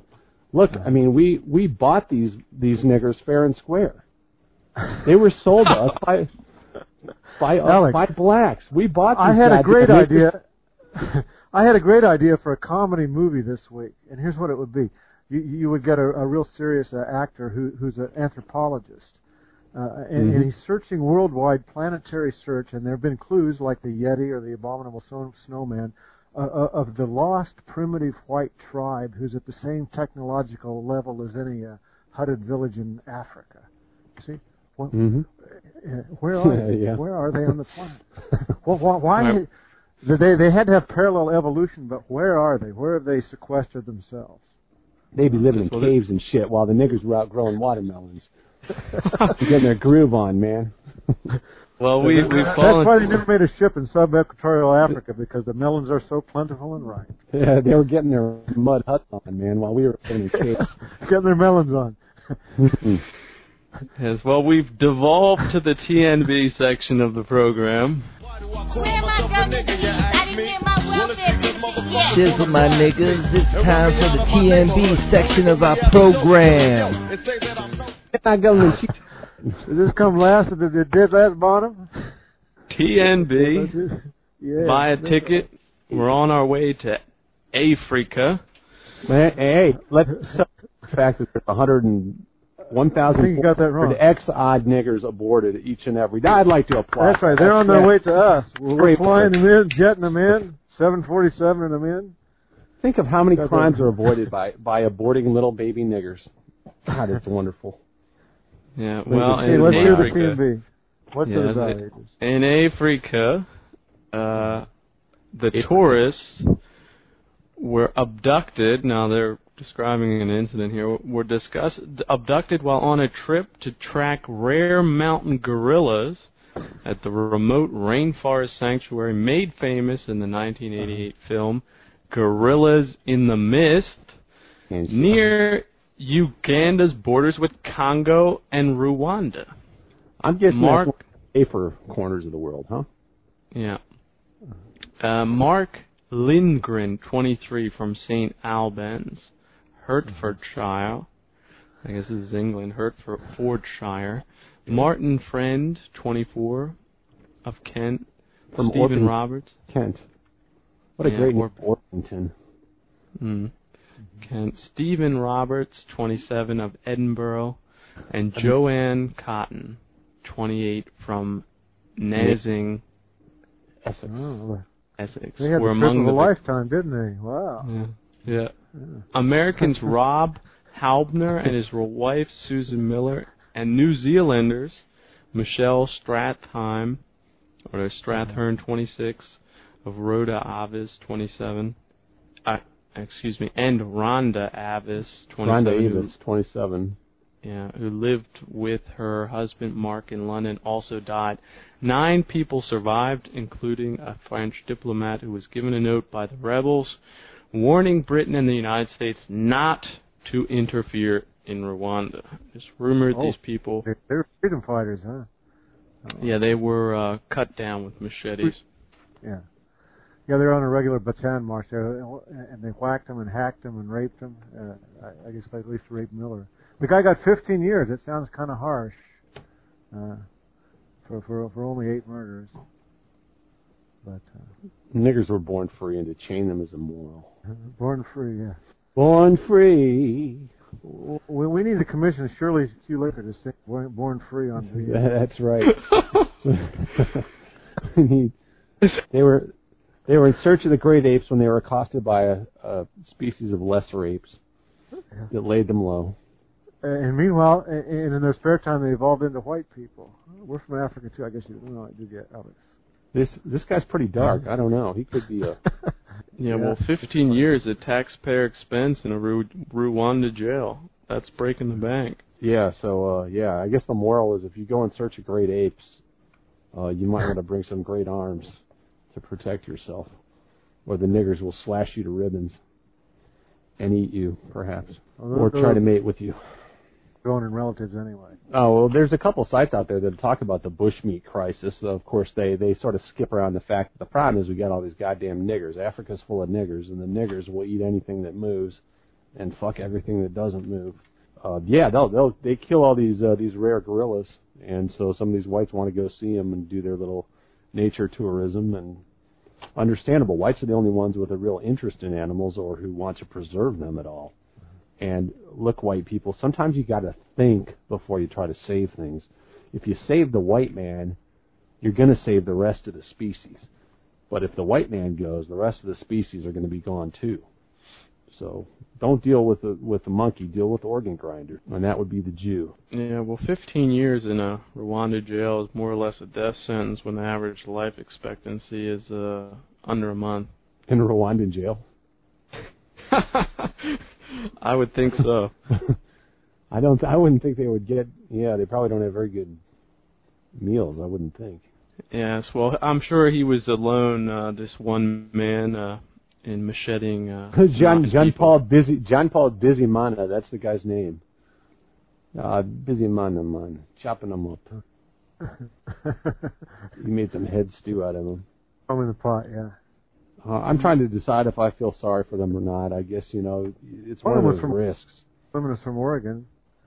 Uh, Oregon's a real bastion of uh, of understanding. Oregon's yeah, they got a lot of granolas up there. Definitely very. uh Right. Well, our second second TMB story. New Orleans mayor says God mad at U.S. Mayor Ray Nagin suggested Monday that Hurricanes Katrina and Rita and other storms were a sign that, quote, God is mad at America, unquote, and at black communities, too, for tearing themselves apart with violence and political infighting.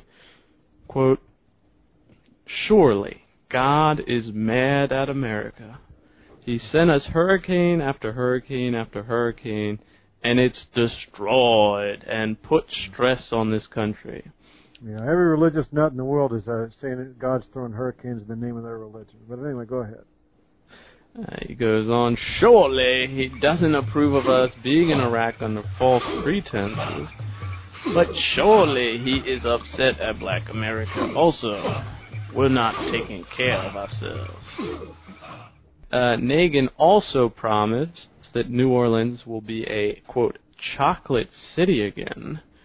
Oh, they're going to raise cocoa, a cash crop. Is that it? That's good. It's probably hot down there. Yeah.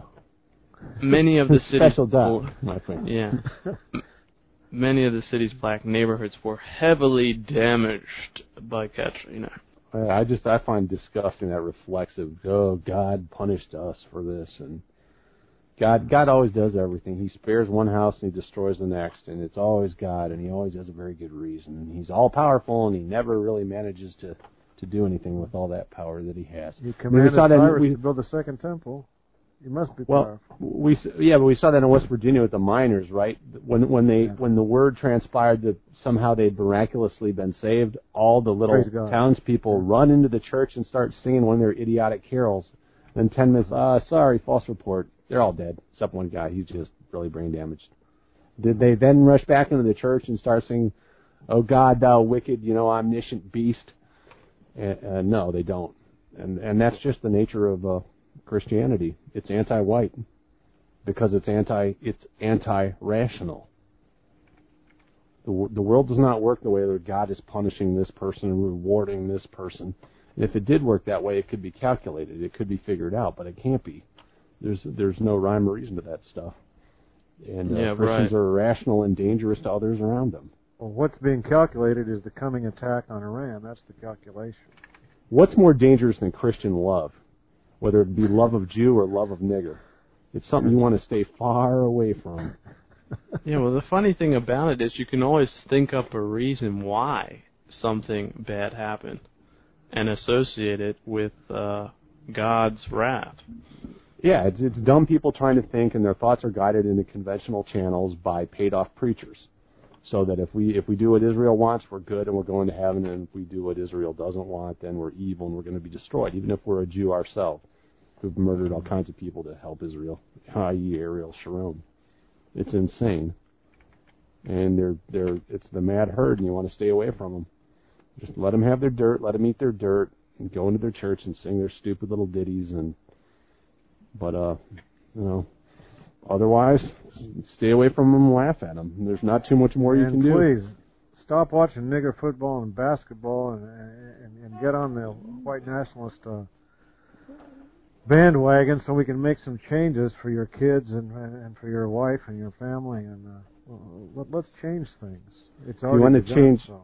If you want to change the mind of a Christian, you go buy their preacher. That's how it works.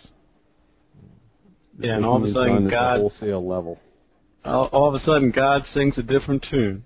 Yeah, that's exactly right. I mean, Rounder talked about how overnight they went from being racist to being anti-racist when the threads, feds threatened to yank their their uh, tax protections. So all of a sudden, diversity is a is a good thing, and segregation's evil, and we got to mix congregations, and and these uh, Falwell and and uh, Robertson have done overtly treasonous uh, actions with regard to Israel and helping it, um, and and they've really hurt our Alex. Alex, think about it. They've got costs like everybody else. Yeah, and but also, they're also they're rich. I mean, they're better positioned.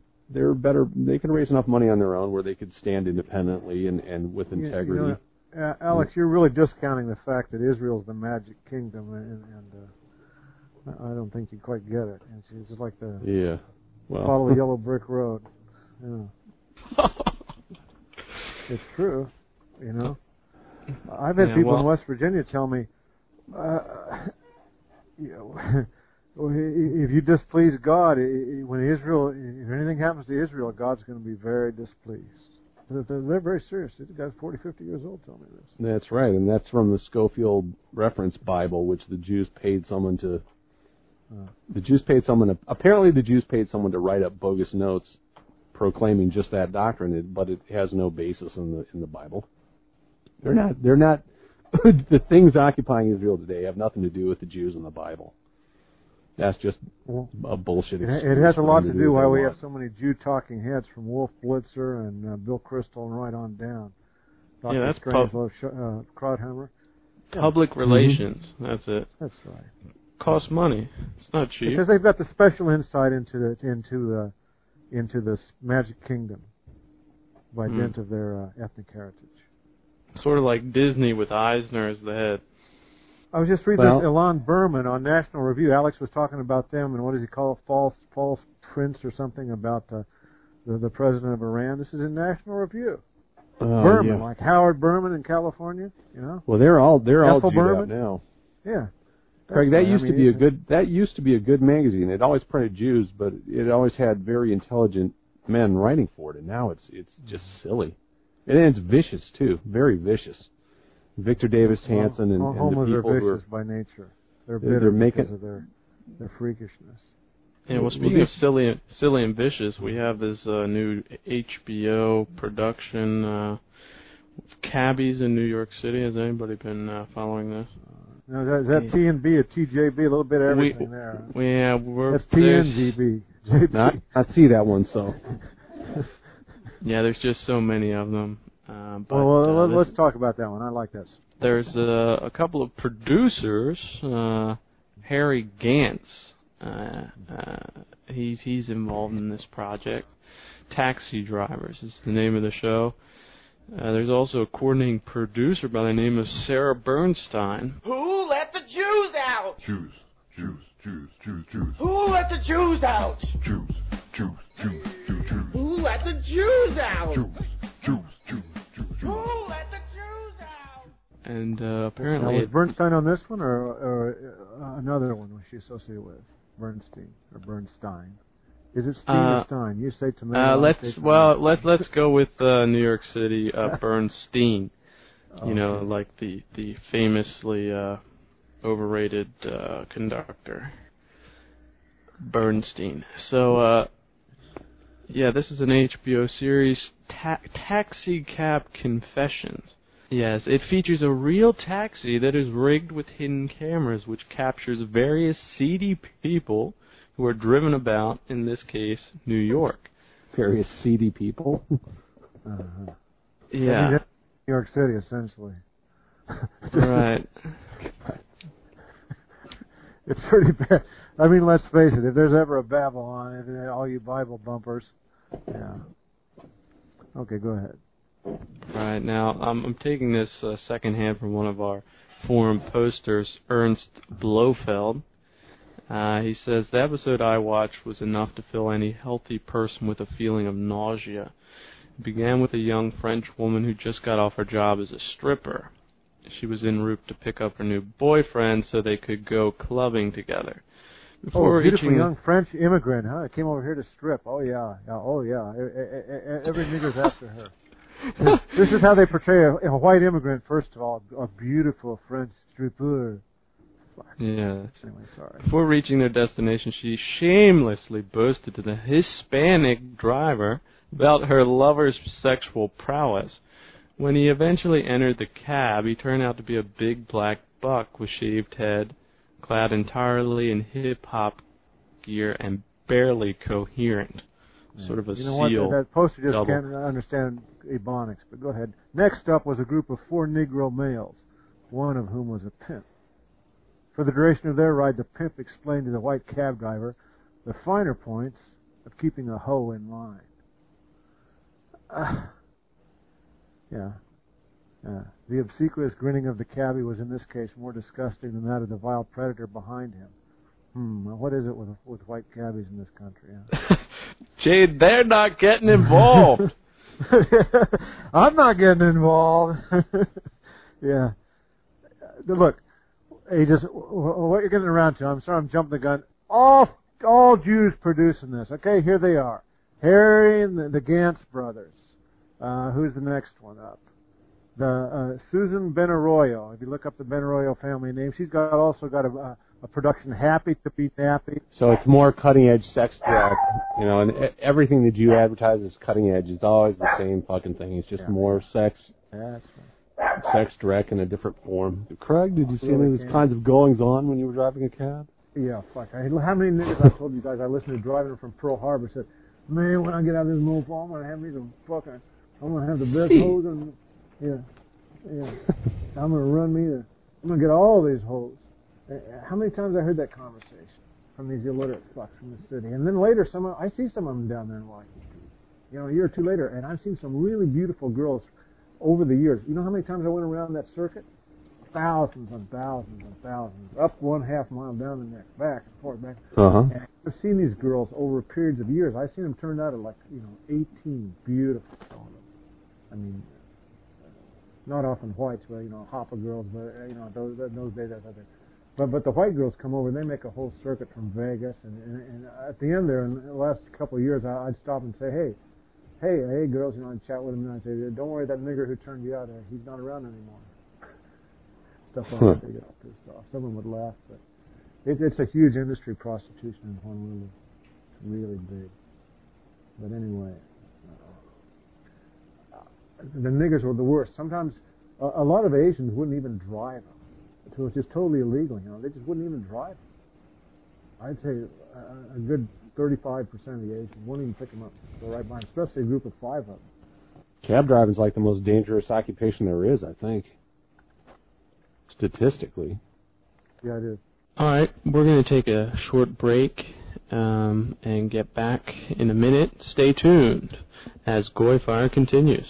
The Aryan Alternative, news and views for whites you won't find anywhere else.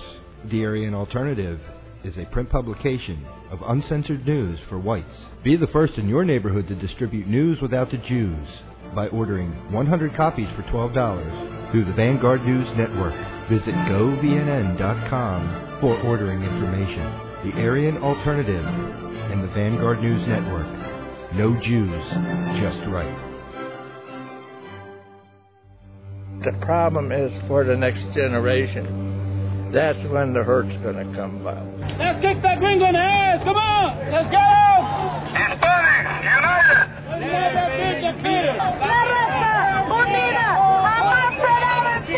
They're taking over, and and you're a racist pig if you resist. Go back to Europe.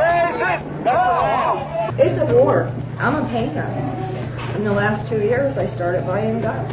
You don't make anything better by adding 30 million Mexicans to it, do you? I'm not going to sit by on my couch and get fat while my country disappears.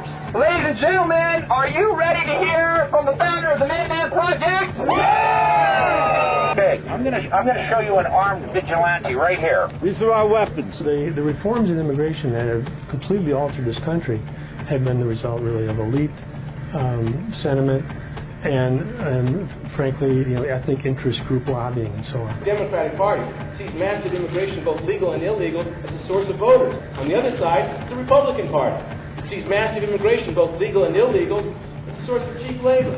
There's absolutely no immigration law enforcement, which means we have no borders, which means we have no nation.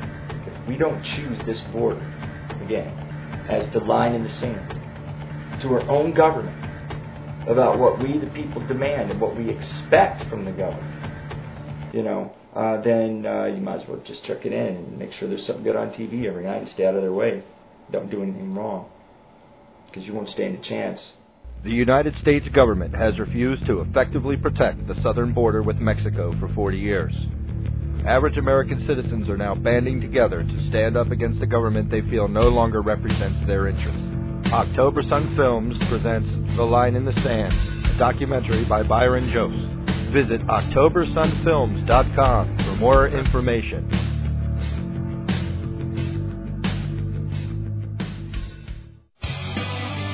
Hi, this is David John. And I'm Richard Spartan Stewart from Battle Cry. And you're listening to Vanguard Radio, leading the way to white media emancipation. Go, VNN! Did you write to Iran also? God damn, I'd love to go over there. We, we could all meet up there or something, man. That'd be fucking awesome. That would really be Yeah, let me tell And, you. hey, what we, we we could also go ahead. Hey, just I'm sorry. Those suckers would roll out the freaking red carpet for us. We'd be getting tea. You think so? Do you really think We so? would If we get be connected? getting I, I, you might be cuisine. right if we get the right people, man. Uh, We maybe would we get the spam them. the absolute elite of that country. And you know what else, Alex? Over there, I could film this uh, the Shapur's thing where he has in stone, uh, "I am Shapur, descended from the Aryans," and the same Da- Darius said something similarly. Mhm. And uh, and it, it, there's so few people that go over there. look, the video from that alone. I mean, we could just run it constantly. We could have so much video, and, and it would shut down anything CNN all in had because we'd have the. Well, now look, Craig, the way to do it. Now, how did that little that kid got into Iraq by flying to like uh Lebanon, I think, and then oh, hiring Penn a truck? Right in there. There's no problem. Sean Penn went right in. So, somebody did it like that. Yeah, well, as luck would have it, Mossad would ca- uh, kidnap you and behead you on uh, internet TV. Yeah, I, I was talking to AE about that today, and he was really worried when I told him I might go. He, he, for some reason, he said, you know, that Israel has lots of agents there. I said, no, I don't think it's that big a deal, man. But he said that the Americans would mark us forevermore after that, because that's another thing. I think they will they will end up attacking this country. They're fucking that stupid and crazy. I really believe it. I mean, they did it to Iraq, and, and the oil's there, so if nothing else, they figure they can. Uh, you know, uh, they're in bad shape for that. It's kind of like a double thing. They go, yeah, the Jews may have us do it, but but the oil's there too. And it keeps the military-industrial complex going. It keeps the politics going. They they know it's easy to get the whole country on the bandwagon. It's war. This is war. Let's go. It's it, Craig. It, it's amazingly cynical. I mean, you see how calculated it is at WorldNet Daily. They have their whole marketing chain set up. They have a couple guys write books about you know evil Iranians getting the, getting the uh, getting the nukes, and they already have that integrated into their marketing structure where you know you can immediately read the demagoguery, then you click and you can buy the congealed demagoguery put between covers, and then you know you can uh, hear the same balderdash on the radio emitted by this whole appeasing class of Christians and, and patriots, patriotards, and uh, Uh-huh. dangerous, utterly ignorant of American tradition Yeah. but willing to use our flag to sell Jewish horseshit. Yeah, and you know these these these, these poor white guys, Alex. I can appreciate it because I got railroaded in at a real young age, and, and you know I was a little bit bright. But when you're that age, you cannot possibly you know get the big scene. You know, you just can't. And, and they're telling me, pay your college. I, I don't think you can begin to guess. You know, I see in you see how children are naive. All they know is what comes in their eyes. You know, Yeah. and it, it's impossible to grasp how deep and thorough it is. Even when you think you're being skeptical, you're not. You're not within. You're only at the very outermost layer when when you start off as skeptical. You have to be much more thoroughgoing and perceive, look much more, much deeper than that. The entire thing is set up as an industry. Well, I mean, it's well, very calculated. us- It's like making bologna or something. The way I that they do it. Tell you guys, uh, and Aegis and Byron knows, and some of these other people who've been around Europe, and that's just another uh, aspect of that. Uh, what's the word, Shamira or something? Shamira. I mean, it's almost like Narcissus looking in the water in the United States. Well, it, it's just the, these mass of people are little more than children. I mean, Joe Farah knows that he is lying when he says that Iran's about to get a nuke and bomb us. He know, he is knowingly lying to his people. He he knows that they're a bunch of idiots and that they are going to believe these childish lies that he puts before them. And that's how cynical the elite that runs America is. They know the population is so debased genetically and intellectually that they'll buy that stuff. What's that? You, you think he's that duplicitous? Oh, absolutely, absolutely. He knows that he's lying. He, they, they know damn well that that Iran doesn't have any kind of a fucking bomb, and it would take them years and years. And they also know that if Israel really did believe that it was going to do it, they would have gone and bombed it already.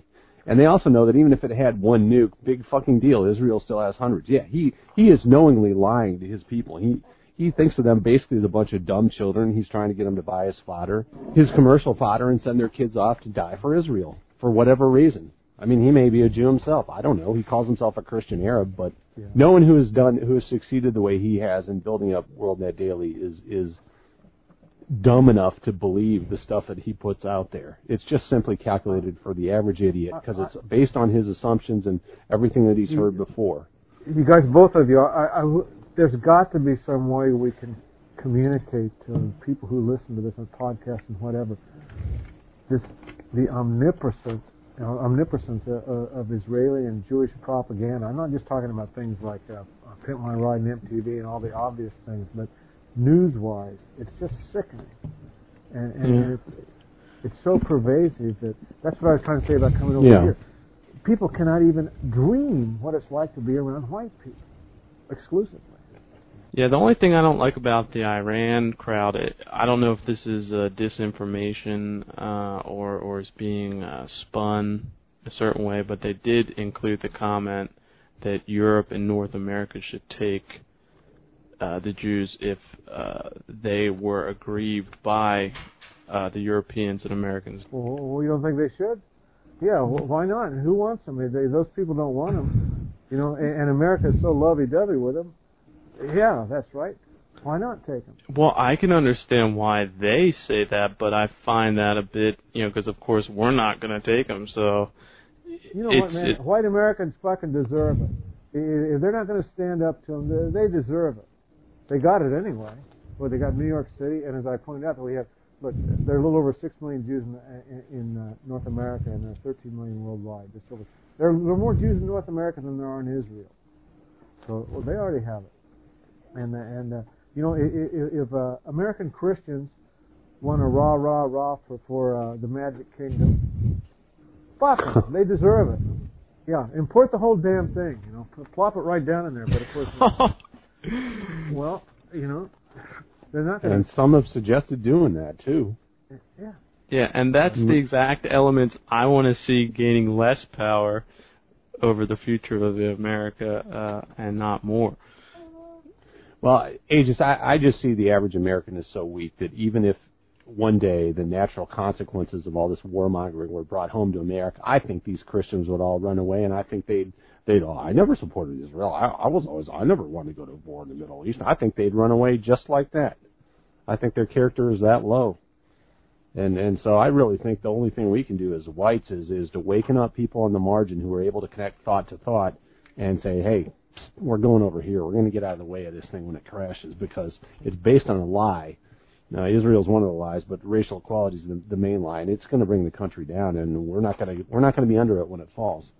Well, we may have some prescience about it, but uh, some people will be under it. Sure, but not the ones listening to us. because well, there's will. a difference. There's a difference between prescience and the fact of, of things collapsing around you, just as people are experiencing now. The fact that their children can't get into decent universities, even though they have high grades, and that, that, that, that their white male sons can't get decent jobs, it's all it, it can't be escaped unless you leave that environment. I think. I mean, yeah. small solace that we saw it coming is all I'm saying. Well, I agree, yeah. but well, I think there are two different theories. You know, one is that there has to be a collapse before there can be a rebuilding, and the other is just to to to rebuild whatever fragments uh, of the nation are are uh, in the right state of mind and rational, trying to rally them to to improving our condition as it stands now uh, and expanding and securing the the white pockets of air uh, wherever you can. Well, the first thing to understand, white people, if you're walking around with one those like a, you know, some a medium, large-sized dog has on when, when its owner takes it around for a walk, uh, it's not going to change. And, and that's effectively what white people have when they can't talk about their own interests. Yeah, I'd say un, until people are willing to go around and knock off the neocon warmongers and the appeaser warmongers uh, that sustain them as kind of the outer circle, uh, all we can do is really stand aside and point out what's going on and just try to escape as many of the consequences as we can. I mean, America is now hated by the rest of the world. And although we shouldn't always take what everybody else thinks into account when they when they say things over and over that they don't like you for this specific reason, well, unless we're Jews, we pay attention to that. And we are and we the really the irony is the white Americans are hated by the rest of the United States as part of this uh, uh, program program. Yeah, we, we get very little back out of our relationship with Israel and Jews. They remain this chosen people. They get all of our tax money. What do we get from them? Just a bunch of a to-do list that's never ending. We get a fifth column. We get we get a fifth column. N, N, NAACP and ADL uh, persecution. And we we get endlessly smeared in the media. and our kids today, Whitey, please get those out of your brain. Yeah, you know, we we go fight their wars and then we come home and we're discriminated against in the universities and, and we're we're brainwashed even in corporations that are supposedly private and we're not even allowed to apply for half the government jobs and and uh countries filling with Mexicans and Asians and uh what do we get out of our relation with Israel? Nothing. Right. They say in the, in this good. Michigan in this Michigan affirmative action case where the the paid journalist says it's important that this uh, vote does uh, does not uh, abolish affirmative action because it could have quote unintended consequences, you know, uh, What for the those country. Uh, yeah, what more white men with jobs, better service. Fewer niggers with fake degrees. Detroit's going to burn down. Them niggas might burn Detroit if we don't give them more edu- education opportunities and shit, because they'd be all about educating. It's hard Yeah, to burn brick rubble. Not much. That's right, fun. man. it's so hard to get those rocks lit. Extra amount of gasoline. yeah, shit. They're gonna burn down Detroit. You got a bunch of black rocks instead of white yeah. Fucking. How sad that there's not 41 million niggers instead of only 35 million. I'm gonna cry myself to sleep about that one tonight. Because you know, there, there. Think of how many Nobel Prize winners there would have been in that that extra missing seven million niggers. I mean, And think think about the Harlem Gro- Globetrotters, where they would be. That extra talent, yeah, that talented tenth. 100,000 rapists, probably 200,000 murderers, and and maybe one backup Harlem Globetrotter. That's that's what that's the cost of that Sold. missing seven million. oh, the Hey, valuable who's listening to all these podcasts now? A lot of people like to hear about niggers, don't they? Niggers and Jews. I- I'm so fascinated by that. Podcast, Yeah. podcast, podcast. Yeah. Yeah, well, there is a, a an acute fascination for those people working in the system. Oh, uh, oh to yeah, hear to hear reality posited to their uh, uh, Punch and Judy show. Uh, you mean some mammy, some mammy at work is bossing around, and meanwhile they're listening to us. That's that's very funny. Well, you know, you know what the funny part is that that all these all these appeasers, appeaser radio, the neocon appendages Well, like Howard Ann Stern, Coulter is and that? Oh. No, that's just Jewish direct out. stuff. But I, I mean, all the all the conservatives position themselves as though they're rebels, saying things that other people are afraid to say. Uh-huh. And then you read it, and then you listen to what we're saying, and you hear what reality sounds like compared to these Jew promoters. And they're all pretty boring. I mean, Larry Elder and Glenn Beck and some of the the rest of them, pretty tame stuff. So whether we're good or bad, we're at least free to speak our minds on the podcast, regardless of who doesn't want us in their directory. Right. Well, uh, closing statements. Anyone, Shane? Uh, Wait, I, I like podcasts. I went back to podcasts. That's all. Video podcasts, audio podcasts. I know I've said this before. You guys, come on, get your cameras, get your audio, and send it in here. We need it all. And we will Yeah, we'll good video. and Listen and uh, put it out there. And uh, they can't stop us. They can't stop the internet. They're trying. They're trying worldwide, and and they're just you know what? They're just to the point where they're saying, you know how when they distribute the Aryan Alternative, you guys, and, and they'll say, uh, Chief, the local police chief, you know, Chief Harris says it's legal. Aha, big news. Who would have thunk? Yeah. You know, this is how bad it is. You have to have a local cop or somebody say, it's true, it's legal. yeah. How, can it archaic. Be? How it doesn't archaic. make sense. Yeah. This goes against everything we've been taught. I impossible. You know, this is how bad things are. It's legal. hmm How about the podcast? Is it legal, Chief? It's legal, but it's not nice. Huh? Yeah. The truth hurts, don't That's it? right. Well, I'd say uh, I'm working on uh, four right now, and it's going to be all about monkeys, monkeys and their sponsors. What was it? The soul of the ape. I think that was. The, The soul of the ape, yeah, about Emperor Jones and the bushmeat crisis. I love saying that bushmeat crisis is a crisis. I think Anyway. you should really consider. Why, why don't you put Jesus on the cover in a monkey face? I mean, I think that would draw people's attention. on the cross. Planet of the Apes, Jesus. I like Jesus that. with a great with a decapitated great ape's face on the cross Uh-huh. in Cal- Calvary. What, what, what was it? Uh, uh, what was it? Charlton Heston yelled. Uh, With his spear was it? chucker spearing him in the side. Take your stinking paws off me, you damn dirty ape! Damn you, dirty apes! That's right. Planet of the Apes, Jesus. You I think that'd damn get the dirty attention. apes! Get your hands off my Jibu. anyway, we have to be creative. So it's a special TNB uh, TNB uh, issue, is it? I don't know. Well, it's not really TNB. It's more uh, it's more on uh, civil rights, and uh, I've I've got a lot of material on uh, you know Rosa Parks. I'm gonna try to. I'm doing it a little. I'm doing it a little bit differently though. I'm I'm sick of like trying to prove that King was a nigger when it's obvious to anyone who looks at the record. I'm gonna take a slightly different tack on it, and just Yeah, I mean- it a little bit differently. And then we'll get a bang up cover, and that will that will do. But uh, just talk about the cost of civil rights to whites on the real sponsors of civil rights. Civil rights equal dead and raped whites. Huh? You know, I know one thing I Yeah, noticed is these these local TV shows when they cover TA, they like little boxes like that, like diversity equals dead whites. Their camera always will pick up those little those little uh, text boxes you put in there. So I'm going to do some more of that. Right, and maybe then put combine one that that's combine that with with like a little picture.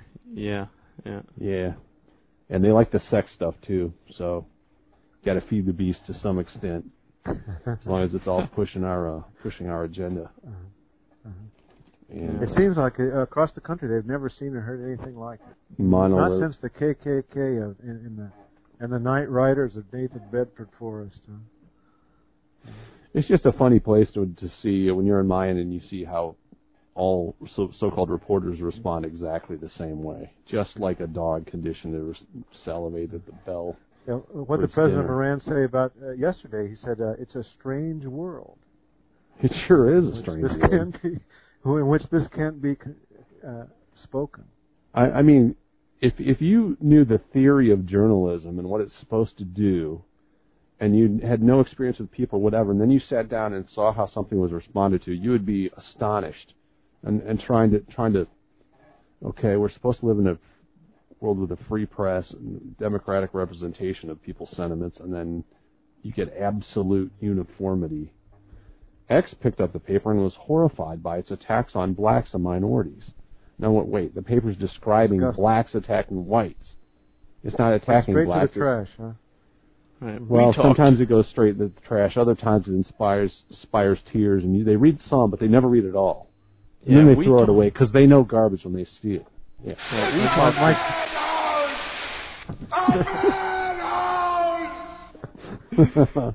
yes, Yeah. indeed. right. We My talked to toy poodle several. brought it in. And, I don't and feel like I I was hate it. shocked. Yeah. I was shocked. Yeah. Yes, they're they're always shocked and and horrified. Yeah, we talked My to People are several. disgusted. We talked to several residents, and they want this hate to stay away. Yeah, not not in our hood. It, it's very Yeah. funny.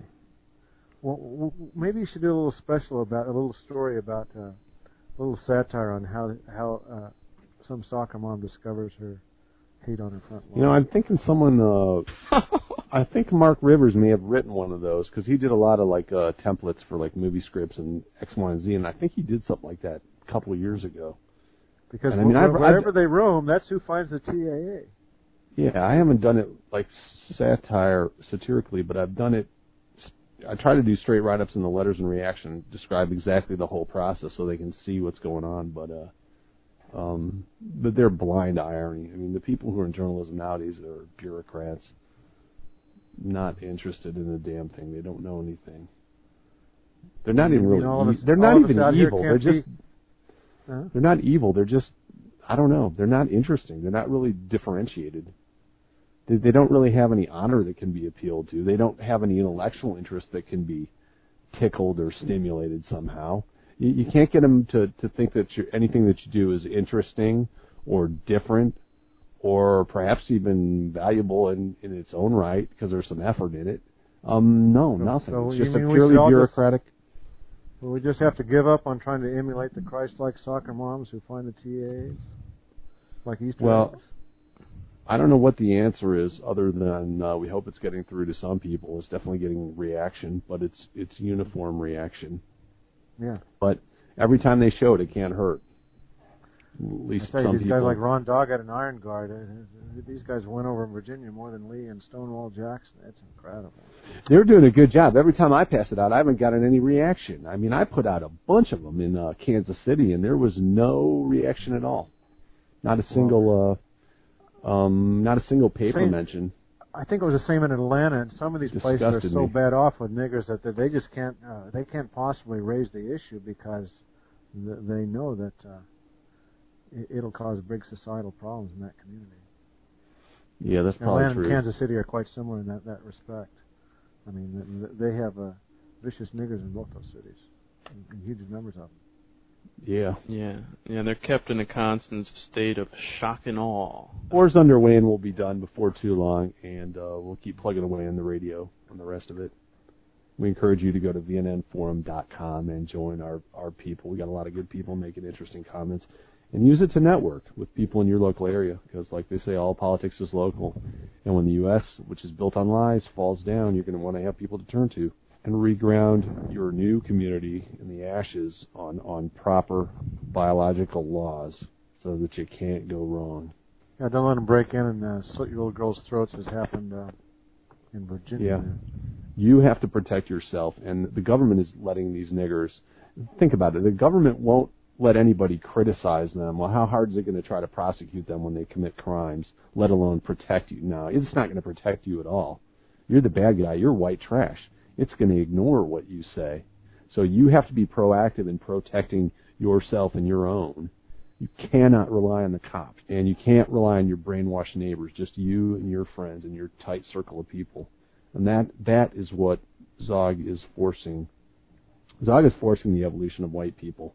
It's winnowing us because the ones who are too stupid to see what's going on are the ones who are going to be mixed or simply mushed out of existence by the uh, the mud juggernaut. And, again, Zog is Zionist occupied or occupation government. I, I like to call it Jog Zog because it, it, it's Jews, Jew occupied government, and Zionist occupied government. That's technically correct. Jog just sounds a little too. It's a Yeah, little like too uh, not not because, uh, not alien enough. You know, they in are the, the most ethnocentric tribe in the history of the world, and uh, they're they're working their uh, myth making magic on on the Qua. The common enemy of mankind, as the Romans said 2,000 years ago, referring to the Jews. And they are your enemy too, whether you realize it or not. And in fact, everything that you don't like about today's world can be traced back to the Jews. And if you think that that's an overstatement, well, I've spent five years studying this stuff in depth, and it's not. it really, truly isn't. Crime, education, what have you. It can be traced back to some Jew who's using it as a, as a tool to achieve an end that you would not vote for, and using his media to prevent the rise of any politician who would defend the life that whites, broadly speaking, find desirable, which is, you know, the white society pre 1950. Well, Yeah, so we so we encourage you, white listener, to do your homework. Uh, continue to listen to our uh, podcast. Uh, subscribe to our feed. you know, join us free men. We're not we're not afraid of what other people think. We are afraid of the truth. We we're afraid to be wrong. We're afraid if if what we say doesn't correspond to reality. We're not afraid of someone not giving us a promotion or firing us or disrespecting us in public. We don't care about those things that Putting us in concern people who are scared. We're concerned about being right and being bold at a time when it's difficult. Okay? Yeah, it's heroic. What we are doing is heroic because it requires going above and beyond the ordinary, and we want you to join us. It really is a decision that you make. We decide to be free. He who would be free must strike the blow himself. All right, GoyFire is a blow that we are striking, and we want you to join us. All right, Jane, any last comments? What do you guys always say? We're the good guys. We are the good guys. We are the good Indeed. guys. Yeah. Indeed. That's right. Live Yeah. white. Be happy. Of that, I'm proud. convinced. And for that, I want to uh, thank you guys for being here. I want to thank our listeners for tuning in, and I also want to thank you, Stan, for making this show possible. Amen. Until next time, America, this is Aegis wishing you the best of goodbye.